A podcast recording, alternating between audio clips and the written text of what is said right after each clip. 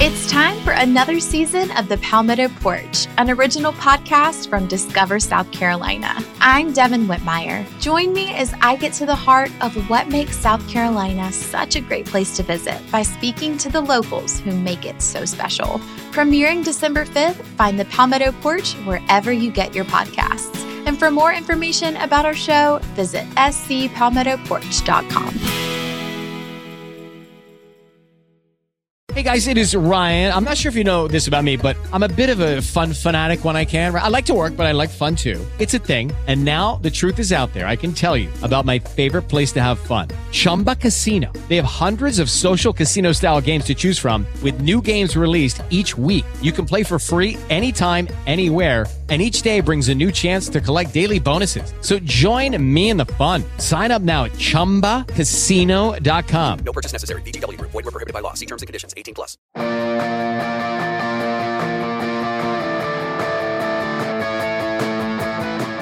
Hello and welcome to the With Sports Desk with me, Chris Stafford, alongside my co-host Nancy Gillen in London. Nancy, how are you? I'm good, thank you. How are you doing? Excellent. So far, so good. Uh, we are already on season three, you know, episode 41, Nancy. And this is on season three. I think we did about the same, you know, with a weekly show. You know, we probably did more in the first two seasons. So I'll have to look, but we're clocking up the episodes. Yeah, I mean, we must be over, surely over 100 by now. It's a bit of a shame we didn't know. Otherwise, we, yeah, could have had a, a celebratory uh, episode. But yeah, getting, getting a lot of episodes out. Yeah, maybe we should do that for the holidays. Yeah, that sounds yeah, that sounds like a an anniversary show. yeah, an anniversary show at the end of the year. We'll do a wrap up. We do a, re- a review of the news of the year because what a year it has been. So I think that's what we'll do and celebrate whatever episode that is. We'll count the previous two seasons, season one and, and season two, and then add on however many episodes we've got in season three here and call that a celebration and a roundup of 2021. Yeah, I mean, that sounds great. And it's been a massive year for women's sport as well. So I'm sure we'll have lots to talk about. I think we will. And it has been, we keep saying, you know, we've got so much news, so much news. And when you think of when we started doing this, and then we went through COVID and we were wondering where we were going to get the news from when nothing was happening, but we still did. But the build up, you know, when you think of the last, well, when you think of your career, how long have you been a sports journalist now? Five, six, seven years? How long?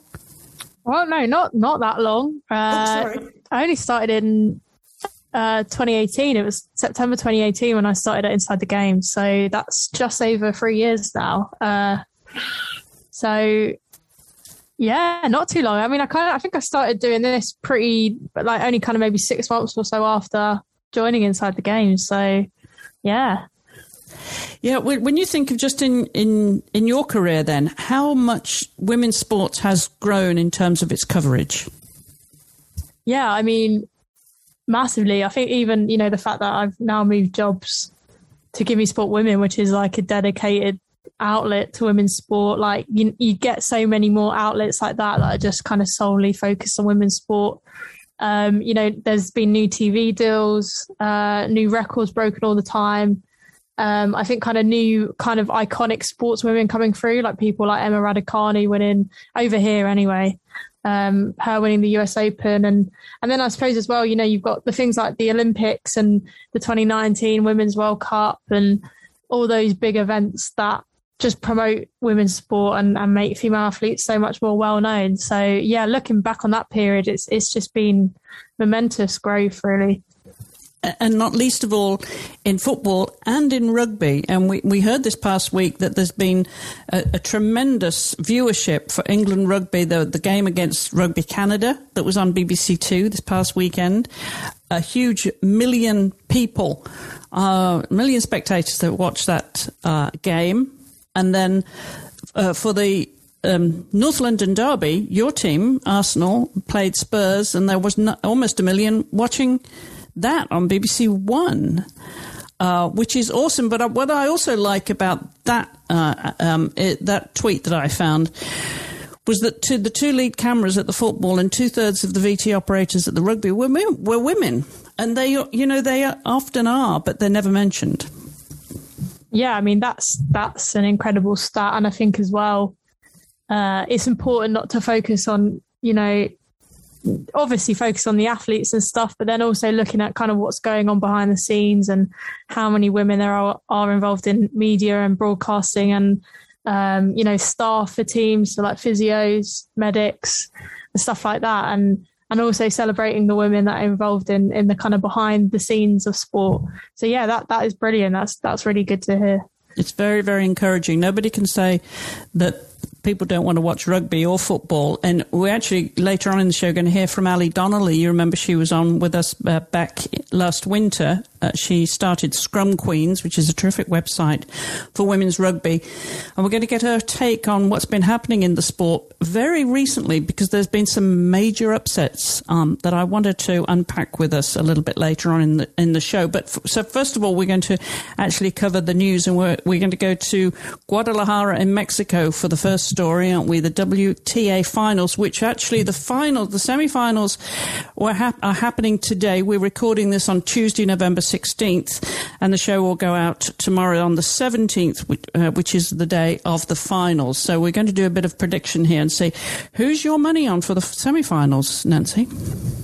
Well, yeah, I mean, it's an interesting kind of lineup because I think, you know, for not like you know there there were quite a lot of the big names missing from these finals I think. So obviously didn't have Barty or Osaka.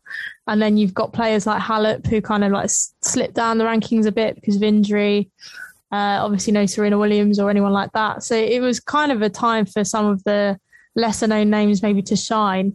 And I think we've had especially three of the finalists semi finalists I'd say you know, have had a, just a massive year, and only this year have they become, you know, quite established in tennis. And so I'd say uh, Paula Badosa, the Spanish player, uh, Maria Sakkari, the Greek player, and then Anett Kontaveit, uh, the Estonian player. So uh, they're joined by Garbine.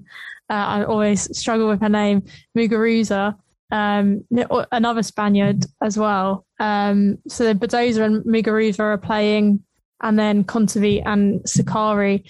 Um, and yeah, I mean, it's it's quite hard to predict because because of what I've said. You know, there, there's not really kind of any of the bigger names. Uh, they've all had relatively successful years.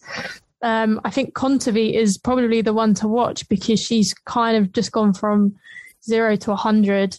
Yeah. Um, you know, she I don't I think she she was really struggling only about kind of three months ago um, and then has just completely turned it around. Uh, kind of won, you know, every competition she was playing in, she was winning basically, and then qualified for the WTA finals at the very last minute uh, by winning. It was the Transylvanian Open, I think.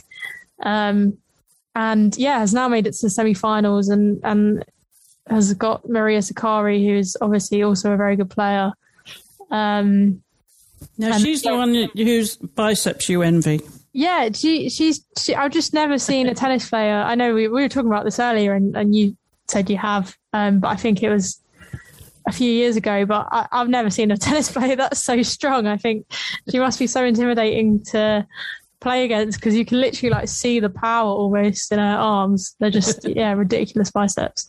Um, and then yeah, in the in that other semi final, the all Spanish semi final, I think Mugur, Muguruza is uh, obviously a lot more established. She's kind of been around for a while and has um, she has won a Grand Slam, hasn't she? I think she's yes. Um, so I think me on the spot here. She, I'm pretty sure she's won Wimbledon, and I think also the French Open.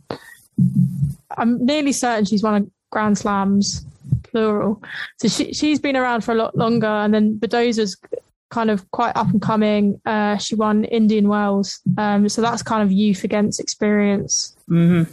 Um, so I, you know what, I'm going to say I can't call it because it's just such a mix, such a you know a real kind of just varied talent there, and they've all got different strengths. So I'm, I'm just, I think yeah. it will just come down to literally who's stronger on the day. Yeah, I know. I don't think I can call it either. Um, well, we will see. We'll talk about it next week for sure. Um, those finals happening on the 17th of November in Guadalajara. Uh, well, we have another uh, tennis story and news from the WTA, don't we, before we move on? Yeah, so this is a slightly uh, kind of more shocking, you know, kind of more on the serious side than than the previous story, but um, there's quite a serious concern over the Chinese tennis player Peng Sh- Sh- do you know how you say her surname? Is it Shuai? Shuai, isn't it? Shuai, mm-hmm. yeah, Peng Shuai. Um, so she, uh, at the start of the month, um, made um, allegations of sexual assault against um, China's former vice premier, um, so one of their former political leaders. Um, and then, so she made it on Weibo, which is the social media kind of network in China. Um, and then this post was kind of immediately deleted. And since she hasn't been heard from or or you know no one's seen her, um, the WTA have said that they've from from sources they've been uh, assured that she's safe and well, but they say that they haven't been able to speak to her directly, and that the people she's got in con- they've got in contact with in terms of you know players that might know her or her friends they also say they haven't spoken to her directly. Um, so the WTA have issued an appeal um, firstly calling for the investigation into the sexual assault allegations that Shuai made and then also saying that uh, she shouldn't be censored um, and that any woman that makes these allegations um, should be kind of treat they should be treated um, fairly and you know with respect and that their allegations should be taken seriously. Um, this is you know quite i think quite a big deal for the wta to you know i don't want to applaud them for something that they should be doing because ultimately they should be doing this. But they do have quite significant investment in china um, the WTA finals are normally meant to take place in Shenzhen, and the only re- re- reason they're not this year is because of coronavirus. Um, so yeah, they've they've got very significant investment and quite a solid partnership with China. So I think to speak, you know, really kind of strongly against China and, and what they've, you know, they've obviously silenced Shuai. So to speak so strongly against that, I think is is quite courageous of the organisation, and hopefully it will make a difference. And um, yeah, she'll be found safe. And and like they've said that this the allegation she's made will actually be properly investigated. Yes, yes, good for them, as you say, doing the right thing. But uh, at least they're doing it. Um, more tennis news, though. Um, from did we mention Emma Raducanu once before on the program? yeah, I mean, this is actually this week is probably the the most quiet it's been about Emma Raducanu. I think she's kind of fight, you know, she's been playing. She she uh, lost the tournament she was playing in last week, so her season has basically ended. So it's gone a little bit quiet on her. But before preseason, she did confirm her new coach. So there was a bit of speculation about who it was going to be, um, and she's hired Torben Beltz, um, a German coach who, for the majority of his career has worked with uh, Angelique Kerber. Um, so he was kind of back and forth with her, but during during his time with her, he helped her win two Grand Slams. Um, so the Australian Open, the US Open. She also reached the Wimbledon final and uh, got an Olympic silver medal under him and became world number one as well. So they were obviously very successful together. And I think when Raducanu was looking for a new coach, she said she wanted someone with uh, experience on the WTA tour because she's obviously very inexperienced. She's hardly played on the tour.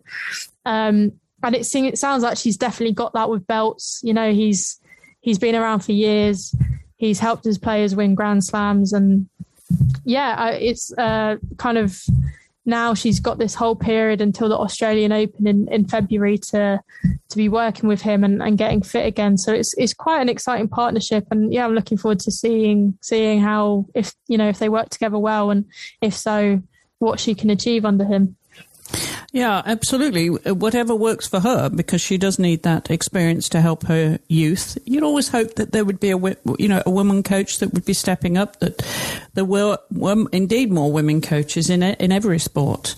Um, but the, the, best of luck to Emma, whatever works for her. Um, we're going to move on to darts this week. We don't often have a darts story, but when we do, it often involves Fallon Sherrock, the British player. Yeah, we are kind of moving into dart season now. So depending on how Sherrock does uh, you know, at the World Championships next month, she might be featuring a lot more. But um, yeah, I mean, she's she's such a trailblazer in darts. Um, yeah, she, she she became first kind of became famous. I think it was the 2019 World Championships when she became the first woman to win a match at the World Championships, and then sub- subsequently won another one. Um, but she's now broken the record for the highest televised average by a female player.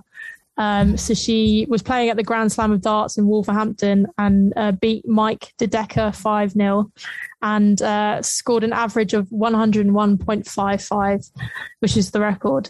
And uh, it's quite nice as well because the record had previously been set in March by Lisa Ashton uh, and that score was 100.3. So it's quite nice that the record was a relatively new one because I think it shows that women in darts are getting kind of stronger and more confident and constantly bettering each other and, you know, kind of setting this new standard. Um, so yeah, like I said, she'll be competing at the um, World Championships next month, and I believe Lisa Ashton is as well. So I'm really excited to see if she can kind of, well, both of them can continue to be these these trailblazers and darts. Yeah, good for her. Um, love to get her on the show sometime. Um, maybe we, you could, you're on the right side of the pond there to set that up with Fallon. Yeah, um, see what I can do. Yeah, I think it would be great to talk to her. All right, next story actually is uh, some hard news again. Going back, we're flipping back and forth between hard and soft news this week, um, and this involves the Olympic gold medal gymnast Suni Lee. And this was a story that broke in our local Washington paper. Uh, that uh, I think it picked up with the global sports news eventually. Did, did you see it over there? Yeah, we I did see it. Yeah, it's a very kind of frustrating news story. Um, yeah, so it's uh, Suni Lee, like you said, the Olympic gold medalist uh, in gymnastics. Um, so she won the all around. Um, yeah, uh, quite quite famously, obviously Simone Biles wasn't competing, and she kind of came in and and won the gold medal, and yeah, was gave a really impressive performance. Yeah. Uh, but she's told how she recently experienced a racist attack uh, while waiting with her friends who are also of Asian descent. Um, and she said that a group sped by them in a car and yelled racist slurs, and that she also got um, sp- sprayed on her arm with pepper spray. And yeah, she's just kind of talked about how difficult she found it. So she was like, she said she was so mad, but there wasn't anything she could do or control because they just left in the car. Um, so yeah, it's kind of a very frustrating story, and it, you know, just should, shouldn't really be happening at all. And yeah yeah, I suppose at least she's kind of got the profile to be sharing about it, and making people aware that this kind of thing does happen. But ultimately, it's uh, yeah, shouldn't shouldn't be happening. No, appalling. All right, we got some good news from Canada though. Another woman pointed uh, to an executive position. Yeah, so this is uh, from the Canadian Olympic Committee. Uh, they've uh, appointed. Sorry, I've literally just lost the story. Um, can we pause? Just they have. Well, we can keep going. Um, we've um, they've, the the Canadian Olympic Committee. This is they've just announced that Jacqueline Ryan has been named as their foundation's chief executive officer, and she'll have responsibilities uh, with the brand and uh, uh, retaining. She had previously had responsibilities with the brand um, as chief brand and commercial officer, overseeing the brand and commercial affairs, digital and marketing partnership um, of the COC. So she's broadened her responsibilities there. But, uh, you know, I wanted to keep mentioning when these women get you know, promoted or get new positions in sports governance, um, no matter what their role is, because we need more of that, don't we? We do need more women in the boardroom. Yeah, definitely. And I think, um, you know, there's still, it's still, we're still so kind of far behind with the number that we need to be because ultimately we want to be 50 50 really um, yeah. in kind of positions of power in sport and yeah we're not quite there. So i think yeah like you said anytime women are appointed we definitely have to shout about it. Yeah for sure Um, and just a reminder that we do also include a lot more stories than the ones that we cover here on the show. And that's uh, thanks to our friends at the Women's Sports Business Newsletter, which comes into our inboxes every week. And we add all of those stories, which are again from around the world. They do focus on the business of women's sports. And they, are, they come from Elisa Lahoy, who's been on our show here before, back over the winter and she gathers all these sports stories, uh, which we add uh, with the links to the to the extended story. But you can find them on the show page of this of this show. Uh, that's at wisports.com. So lots more news uh, from around the world of women's sports uh, than you actually hear on the podcast. Uh, well, we're going to move on to, to football now because, of course, it's the coming to this playoff season here. We're coming to the to the finals of the NWSL, which will take place in Louisville, Kentucky, uh, the home of the Kentucky Derby, and a lot more things there. Actually, it's a very sporting city, Louisville, and they're hosting uh, after a bit of kerfuffle. It was originally going to be in Portland, and unfortunately, the, the players kicked up a bit of a fuss and said we don't want to be at O Dark Thirty in Portland, and they moved it to Louisville, uh, which is on. Uh, Eastern time. It's not Central, it's Eastern time. And uh, that's going to be, I think, at 9 a.m. Pacific, so that's 12 noon uh, Eastern on Saturday, the 20th of November. So this coming Saturday, we're going to see the finals, which will be between Washington Spirit and Chicago Red Stars. What a, an interesting semi-finals that was last week on the left coast, Nancy. Yeah, I didn't, you know, kind of, unfortunately for me, it's quite an. uh, un, unsociable time. It's kind of in the middle of the night for us, so I don't really get to see it. But I think, judge just from what I know um, about the NWSL, which granted is not kind of, I'm not going to pretend I'm an expert, but I was quite surprised by the scores. Um, the teams that made it to the final because yeah, I think you look at Portland Thorns and Reign, and I think you know mm-hmm. they come across as the two strongest teams. So yeah, really interesting to have the yeah Chicago Red Stars and Washington Spirit in the final. Interested to see how that one plays out. Yeah, it will. It really will be. Of course, I'm cheering on my local team, Washington Spirit. Um, but yeah, credit credit to them, and uh, you know it was a great the first semi final, um, which started at two thirty our time. No, uh, no, sorry, three three p.m. on Sunday last weekend, our time, and that was between OL and Washington Spirit, and, and the Spirit came away two one, thanks to Eugenie Le the French player. She gave Reign the early lead with a goal in the th- in the third minute, which apparently is the is the earliest goal um, in playoff history in the third minute. But there was a lovely gift from uh, somebody called Rapinoe on the left wing. Yeah, I've, I've, I've, never heard of her. no, no, no. She, she, she's a bit of a red, like pink, pink head, and she had a smiley face on the back of her head. Yeah, I was going to say, I think that that was definitely the thing I saw most from it was uh, Rapinoe's uh, smiley face on the back of her head, and unfortunately, I mean, uh, probably by the end of the match, she probably wished it was an unhappy face. But uh, yeah, no, I, I, thought that it was an interesting look. Yes, it's a new it's a new look. It's a real short crop that Megan's got going there. Well, that uh, did give them the you know the advantage very very very early on, but the Spirit came back very quickly. Actually, in the twelfth minute, uh, thanks to Trinity Rodman. Now she's a player that everybody's talking about over here. She declined to uh, uh go to Australia with the uh, with the team, the the uh, national squad um, which leaves pretty shortly, I think, for two friendlies in Australia. But she's a player that the NWSL is very excited about. You probably heard her name uh, as much as you would have had uh, Ashley San- Sanchez, who scored the winner in the 68th minute. Yeah, I mean, Rodman is uh, definitely, definitely hearing a lot about her over here. Um, seen some clips of her goals, and yeah, looks like a very exciting player. Yeah, yeah, very, very excited. There's a lot of wonderful young players I'm really looking forward to seeing more of this season. I think there's six rookies that are going to be on the on the team for those friendlies in Australia.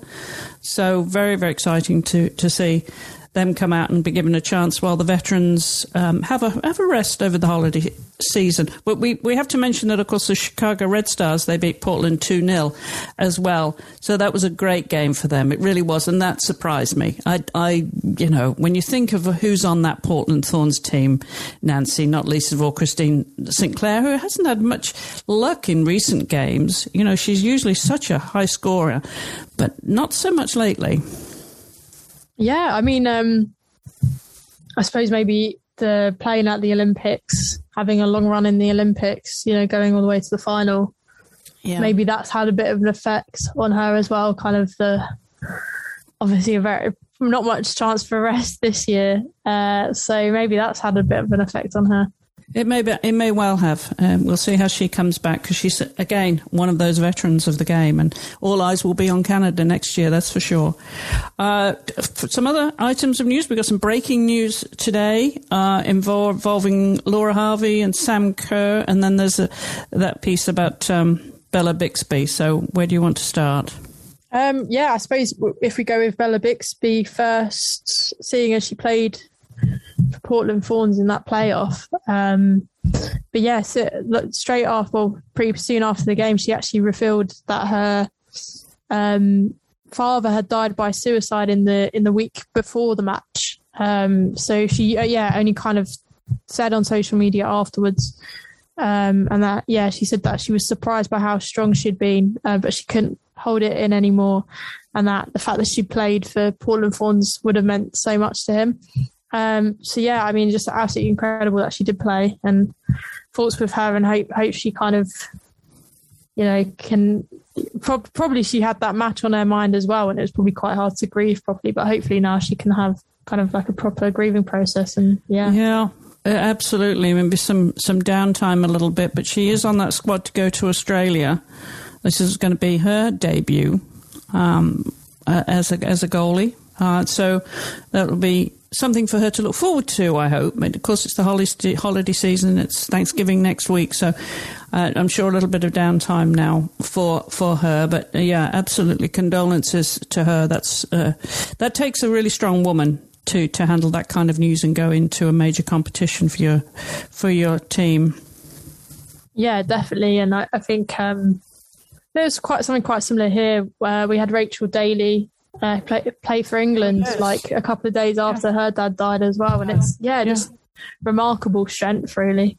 Yeah, yeah. Oh, well, our thoughts are with them. Now, uh, more news from the left coast uh, with, well, one of ours, a British coach, Laura Harvey. She's been over here so long, we consider her American as well.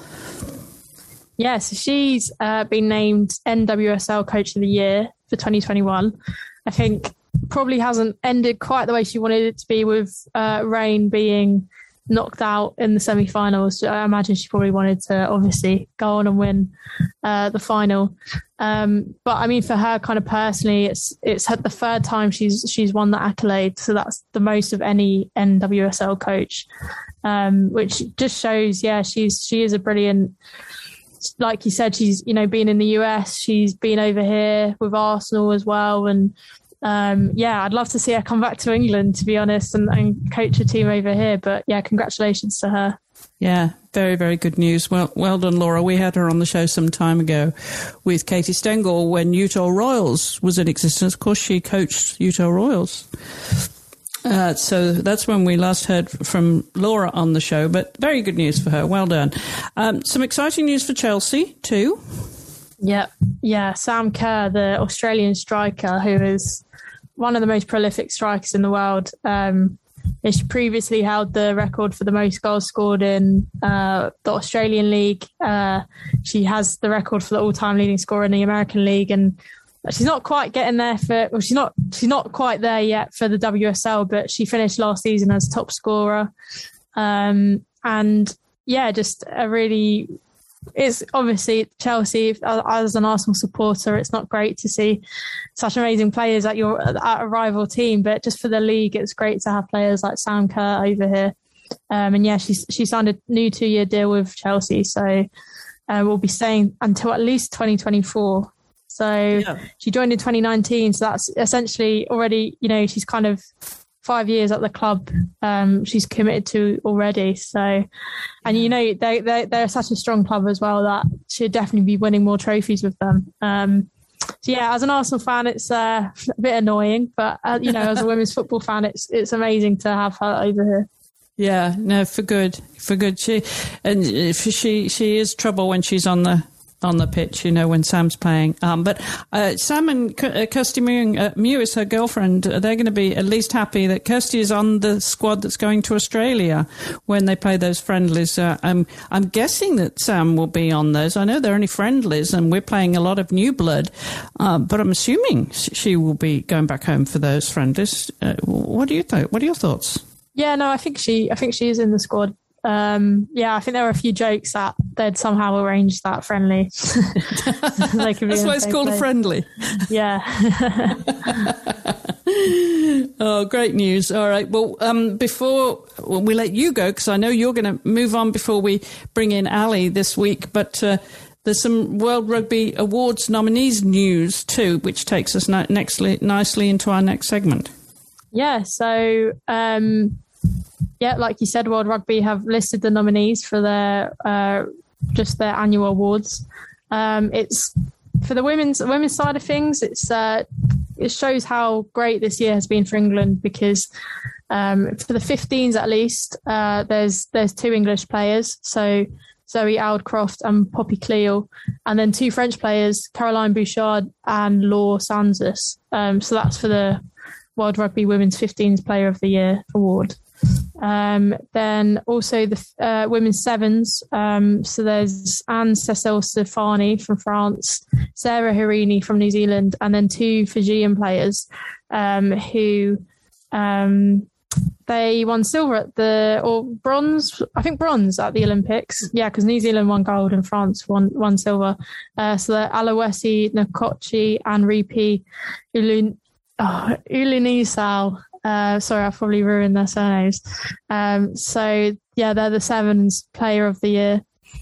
Um, and then there's a number of other awards, including Try of the Year um, and Coach of the Year, which includes both for men and women's. So it's really great to see the England women's coach Simon Middleton um, included on that, and then also the New Zealand women's sevens coaches Alan Bunting and Cory Sweeney as well.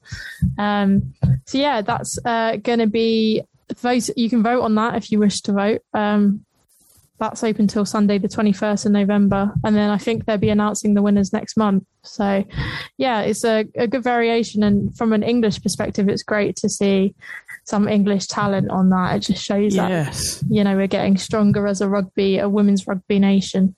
Yeah. And they have a lot to celebrate right now, having beaten the, the Black Ferns twice which is so unusual. And then France beat them.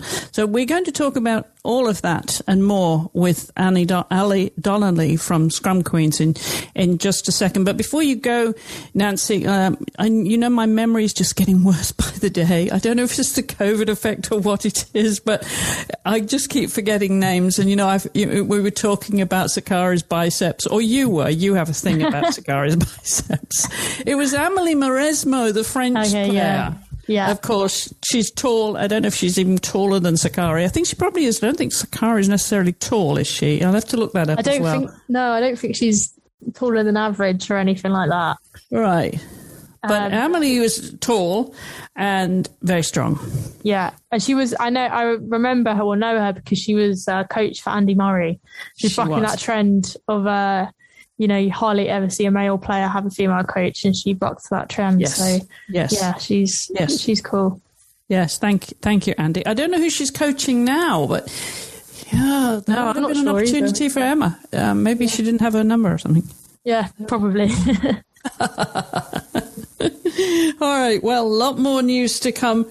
Um, as I said, as always, here on Wisp Sports, we uh, try and gather as much of news as we can from around the world of women's sports. Um, and we have yet more to come, but Nancy's going to slip away and do exciting things with the rest of her evening as we segue into our rugby se- se- segment before we wrap up here this week. So thanks, Nancy. I'll see you next week. Yeah, see you next week.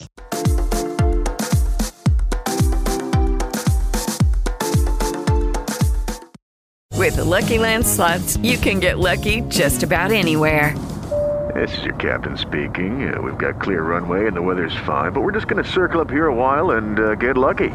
No, no, nothing like that. It's just these cash prizes add up quick. So I suggest you sit back, keep your tray table upright, and start getting lucky. Play for free at LuckyLandSlots.com. Are you feeling lucky? No purchase necessary. Void where prohibited by law. 18 plus terms and conditions apply. See website for details. Judy was boring. Hello. Then Judy discovered ChumbaCasino.com. It's my little escape. Now Judy's the life of the party. Oh, baby, Mama's bringing home the bacon. Whoa, take it easy, Judy. The Chumba life is for everybody. So go to ChumbaCasino.com and play over 100 casino style games. Join today and play for free for your chance to redeem some serious prizes. ChumbaCasino.com. No purchase necessary. Void where prohibited by law. 18 plus terms and conditions apply. See website for details. And as I promised, we're back now for our rugby segment. We're going to be joined by Ali Donnelly, who's been with us before. Ali is from scrumqueens.com. I love that website, Ali. You do a fantastic job, and it's lovely to have you back. Thank you so much, and thanks for having me. There's a lot of uh, women's rugby news around at the moment. By golly, there isn't. What an upset with the Black Ferns getting defeated not once, not twice, but three in a row. How unusual is that? Yeah, I mean, all sorts of records being broken on their European tour. So the, the losses so far have all been record losses for them. Uh, twice to England, now once to France, and you'd have to say probably going to lose again to France this weekend unless there's you know major turnaround. Um, I think losing to England probably wasn't as big an upset as it might once have been uh, for a whole load of reasons. England, you know, really, really pressing the accelerator on professionalism, on the kind of next steps to their league, and so on. But the, I think the manner of the defeats and the kind of you know the, the score lines have been quite shocking. Um, and then in France again, they just looked absolutely lost at times. So very worrying time if you're a New Zealand fan. It certainly is because traditionally they've they've been you know the the, the doyen of of the sport, haven't they? For for a very long as long as my memory goes back in women's rugby. Yeah, they have. I mean, they have, you know, often not played between World Cups and just turned up and won it anyway. Um, they've been the team to beat for everyone. They've been world number ones for a very long time. Um, but England have been knocking on the door on and off, you know, over the last decade. Obviously, they won the World Cup in 2014. New Zealand got knocked out by Ireland. Um, and then, you know, New Zealand came back in 2017 and won. So, yeah, I think uh, for me, what's what's really difficult for New Zealand now is obviously they have to go and look at their program again and think about what they're going to do over the next year because they host the World Cup in less than a year. But the aura of the Black Ferns is gone, I think. I don't think England or France are going to be afraid to play them. I think Canada would currently relish playing them, and that's a signi- that, that is a significant problem for them because very often, you know, they'd beaten teams before they'd even played them because people were, you know, held them in such esteem. So that's um, that's really interesting kind of secondary aspect to these losses. That's very true, isn't it? You know, it's the dynamics of these international teams, you know, and the reputation they and the intimidation that they put on just simply by being who they are, and, and that's how the teams regarded the Black Ferns. That's very, very true. But you know, Canada are not to be messed with either. But just to go back to the Black Ferns, this wasn't just in the 15s, also in the sevens too. Well, the sevens team obviously coming off the back of Olympic glory. So I think one of the challenges New Zealand have is to work out how they can have two successful programs. They've got one now, mm-hmm. um, and the sevens program fully funded. A lot of that money is coming, of course, not from the union, but from the Olympic Federation um, and from Sport New Zealand and so on. So, you know, they they've sort of cracked one nut currently, and then another has fallen, you know, kind of badly away. So, yeah, I, I I wonder if those running the game there are a little perplexed though because they have historically underinvested in their 15s program, but they won and they they just used to go and win anyway, Win anyway, so it yeah. didn't really matter. Yeah. And now they are actually investing, maybe modestly, some would say, but they've contracted players on a semi-pro basis. They've introduced a Super Rugby competition. Um, you know, they're, they're really working on their strength and conditioning program. So, you know, they might be sitting back in New Zealand wondering, wow, we're putting more investment in than ever and the results are getting worse. And I think the simple answer to that is England and France have been investing for much longer, and New Zealand are just playing catch up. And you know whether they can catch up in time to win next year's World Cup, I don't know. Yeah, it's very, very interesting change of dynamics. How the rest of the world is is up the game, literally, um, and and New Zealand now are having to play catch up themselves. So, tell us a little bit more about you know we, we keep hearing news, and over the last what during COVID really last couple of years we've heard about the professional contracts for for England, and they've just gone from strength to strength, haven't they? They are very professional now. Yeah, and I think for England, it's not just about the professional contracts, although those are important and they've now been pro athletes for three years and all of that's making a difference to how they recover. You know, they look incredibly fit and physical. And, you know, the fact that they can all train every day obviously helps. But there's more to England's success, I think. I think the league, the Premier 15s here, has been a phenomenal success. It's not been without its, you know, um, teething problems for sure. But, you know, we're seeing players come in to play in that from around the world uh, because the standard is excellent and because they get a lot of game time. And if you look at New Zealand, the players are not getting anywhere near as much game time as, as English players are. And so I think the contracts are important for England, but they're just one piece of the jigsaw.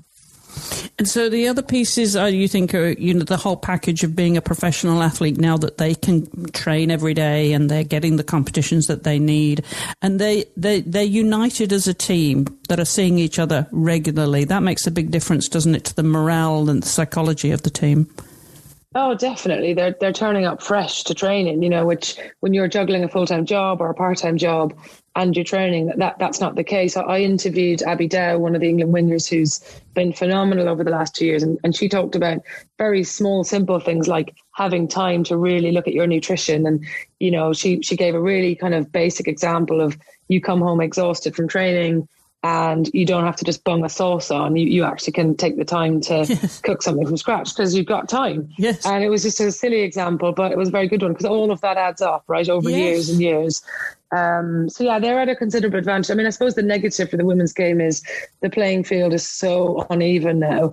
We've got, you know, fully pro England, semi pro France, sort of semi-pro light New Zealand because it's slightly less. It's not as quite a good a deal as the French players. And now we've got some a handful of contracts coming into Wales. There's some in Scotland. So the game is is uneven. And you know we're going to have the USA playing. Canada played England the weekend. USA this weekend. All amateur players. Uh, and that's hard. How are you going to beat a fully pro team when yeah, you're just taking sure. three weeks off work to travel here? So yeah. those things are, aren't necessarily the best uh, thing for the game. Um, so you know, obviously, we need the world calendar to kick off, which is happening after the next World Cup, and you know, more teams playing more games ultimately. But right now, I, I think England are going to be an extremely hard team to beat for the foreseeable future. And we should give a shout out to our friend uh, Polly uh, Poppy Cleall because she's uh, just been nominated. Just before you came on, Ali, we touched on the um, Women Rugby Awards, no, World Rugby Award nominees, um, and of course she's in in that list, which is fantastic. But there's quite a selection there from different nations, isn't there?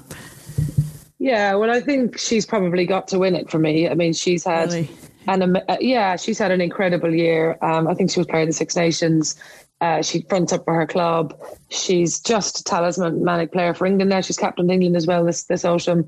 Um, and yeah, so she, but yes, Laura Sansus, the French scrum half, who I'm a huge fan of, is in there. Zoe Aldcroft played extremely, extremely well as well. So yeah, there's a good mix of players in there, but I don't think you can look beyond Poppy. That said, I don't know why they've done this. Well, I do know why they've done this, but World Rugby have turned this into a fans vote, which I hate because it's a prestigious award and you should have prestigious people who understand, yeah. see the game, pick it. So I hope she wins, but no guarantee with the public vote. Yeah, that's absolutely true.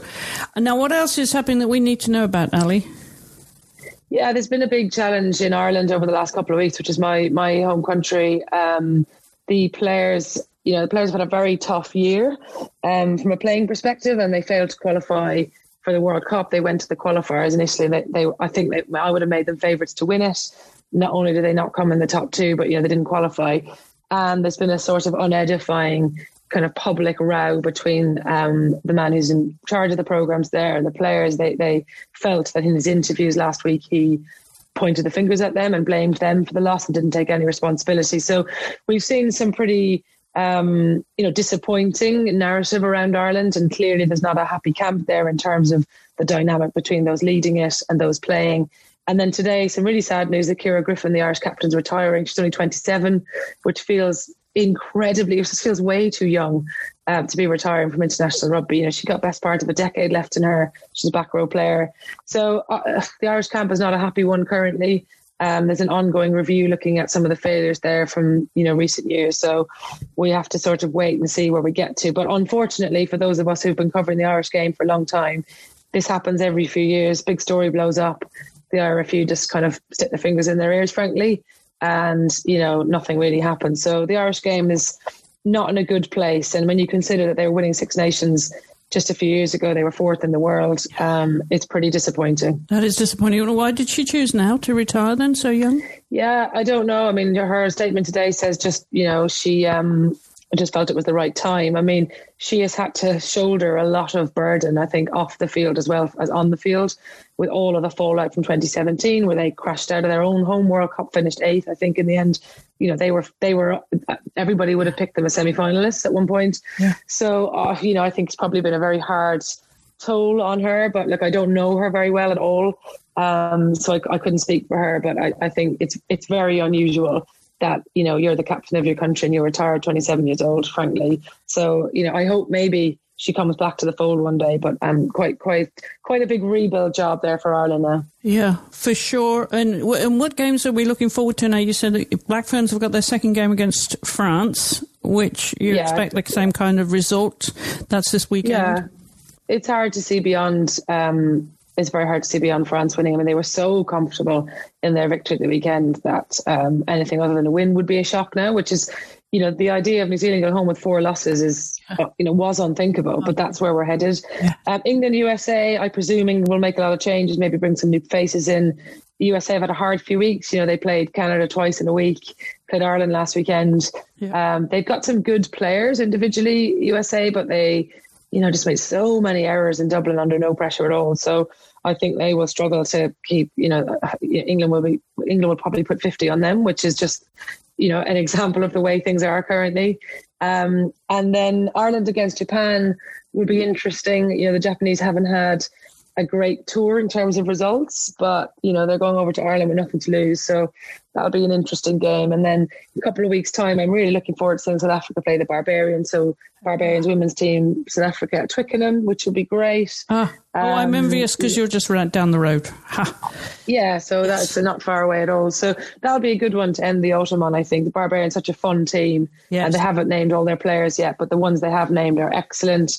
And South Africa, from what I've seen so far, they're a little bit naive, I think. They're just inexperienced, but they really do have a go. So that should be quite a fun game and a massive pitch at Twickenham. We have to give a shout out to our own Ilona Maher, who was called up to the 15s from the seven squads over here in, in, the US to play Canada. They lost, as you pointed out, they lost a couple of times to them, unfortunately. Um, and then they headed to Ireland. Now they're going to head to England, uh, which which will be uh, a tough session for them. A uh, few games on the trot, but uh, good for Ilona. She got some 15s practice again, and she heads back to the sevens. Well, she's already back because they're getting ready. The sevens are getting ready to go to Dubai. So yeah, yeah. it was a shame. It's a little bit of a shame actually for USA to lose um, Alev Kelter and and Ilona because obviously they're two fantastic players, and you know, but there's contracted sevens players. But she's also become such a great personality in the women's sevens program, so that's yes. been really fun to watch. she certainly has. Yeah, um, well, that's terrific, Lally. I appreciate you coming on for a roundup. We, we're going to do this formally and regularly because we do like your input when it comes to rugby. Scrumqueens.com is where you'll find Ali's reports. There's constant news on there, and there's what three of you feeding that website to bring us up to date with world rugby from from from everywhere for women's rugby. Yeah, well, look, we're just very passionate volunteers, and we, you know, we feel kind of committed to bringing the game news, but also in championing, you know, many of the many challenges and, you know, profiling the players and so on. I mean, I think ultimately we'd like one day to not need to exist because mainstream media will be covering this, you know, in a more sustainable way. But look, we have fun doing it and, and we enjoy doing it. Fantastic. Well, we uh, very much welcome you as as a partner here and, and look forward to uh, regular contributions from you, Ali. Keep us uh, apprised of what's going on in the world of women's rugby. Thanks so much, and I look forward to coming back. Yeah, see you in a couple of weeks, Ali. Thank you so much. Really appreciate your time. Take care. See ya. And that's our show for this week. Don't forget you can find the show notes and the links to all the stories that we cover here on the Wisp Sports Desk at the website. Just use the drop down menu under listen and you'll find the Wisp Sports Desk and all the episodes for that show and for many others here at Wisp Sports. And if you're already listening on the website, don't forget you can also listen on any podcast app. Just look for Wisp Sports or Wisp Sports Desk. And whilst you're on the app, we would love it if you have time to leave us a review or a rating because that helps others find the show. And as always, you can follow us on social media at Wisp Sports and you can follow Nancy at Nancy underscore Gillen.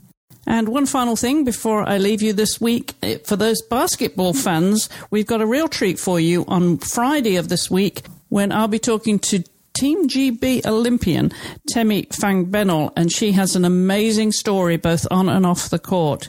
She really is inspiring, and that's going to be on our Athlete Profile show. It will also be on the Wisp Sports channel, wherever you get your podcasts.